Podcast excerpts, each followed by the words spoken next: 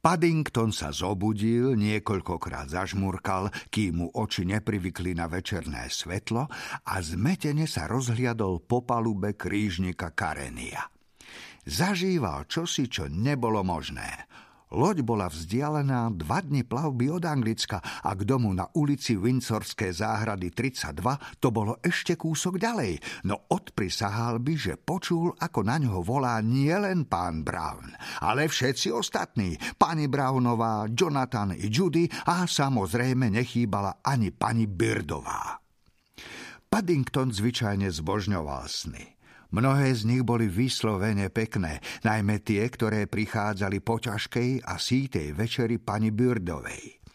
Znovu prešiel pohľadom po prázdnej palube veľkej lode a premýšľal, že ten nesmierne živý sen, z ktorého sa práve prebudil, mu už je trochu proti srsti.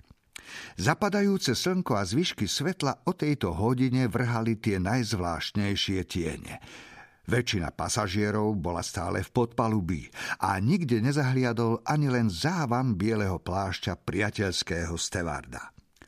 Paddington už olutoval, že si doprial dupľu lojového nákypu, ktorý mu ten večer pripravil šéf kuchár. Kapucnu na vlnenom kabáte si stiahol do čela. Chvíľu zarazene premýšľal a znova si namočil lapku do pohára marmelády. Pohodlne sa usadil v skladacej stoličke a upriamil pozornosť na veľkú plechovku s nápisom Sušienky Osborne, majetok P. Browna k dispozícii počas cesty. Paddington mal rád sušienky Osborne, najmä keď boli pokryté hrubou vrstvou marmelády a kúskami ovocia. Onedlho ticho večera narúšalo iba pravidelné chrumkanie. Cesta do čierno-čierneho Peru na narodeninovú oslavu tety Lucy v domove pre medvede na dôchodku v Lime bola dlhá a príjemná, ale aj tak sa s blížiacim koncom nevedel dočkať, kedy znovu uvidí starých priateľov. Keď tak nad tým premýšľal, práve tomu sa dal pripísať ten živý sen. Veľká a chutná večera, morský vzduch a vzdialené klepotanie motorov z útrob lode mali na medveďa upokojujúci účinok. Netrvalo dlho a znovu zaspal. Nezobudilo ho ani buchnutie sušienok, čo mu vypadli z labky a rozkotúľali sa po palube gottokom. Paddington si nebol istý, kedy sa to stalo, alebo ako dlho to trvalo, ale z ničoho nič sa znovu ocitol uprostred ďalšieho sna. Na jeho prekvapenie to bol zasa sen o bravnúcoch. A ten sen, i keď je tomu ťažké uveriť, bol ešte živší než ten prvý. Začalo sa to tým, že mu jedna sušienka nedopatrením vypadla na vrchole strmého kopca nedaleko Vincorských záhrad. Namiesto toho, aby sa sušienka zlomila alebo padla na plochu, pristála presne na hrane a okamžite sa za ním rozkotúľala. Čo bolo však ešte horšie, každou sekundou rástla a čím bola väčšia, tým rýchlejšie sa kotúľala, až sa Paddington napokon ocitol na Portobello Road a bežal pomedzi stánky trhovníkov tak rýchlo, ako mu lapky stačili.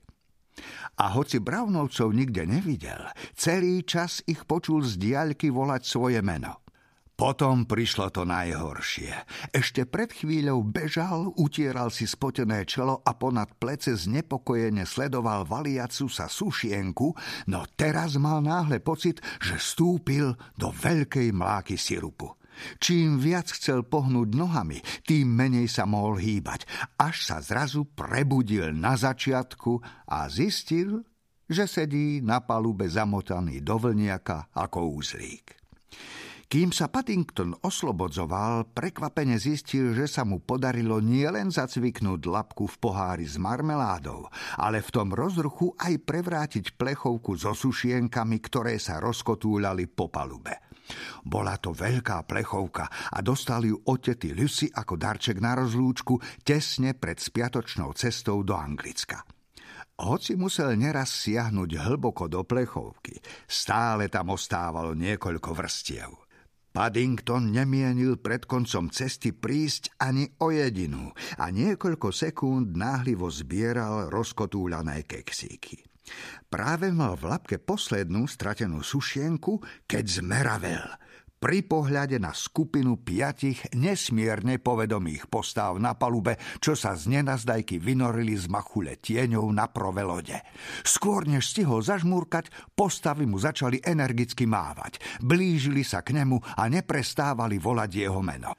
Paddington sa niekoľkokrát poštípal, aby si bol istý, že sa mu nesníva.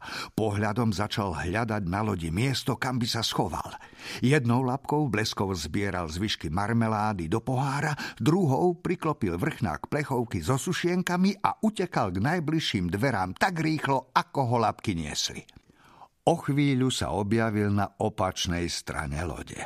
Ešte raz dôkladne preskúmal palubu, či ho niekto neprenasleduje a pristavil sa až pred dverami s červeným krížom a veľkým červeným nápisom Lodný lekár.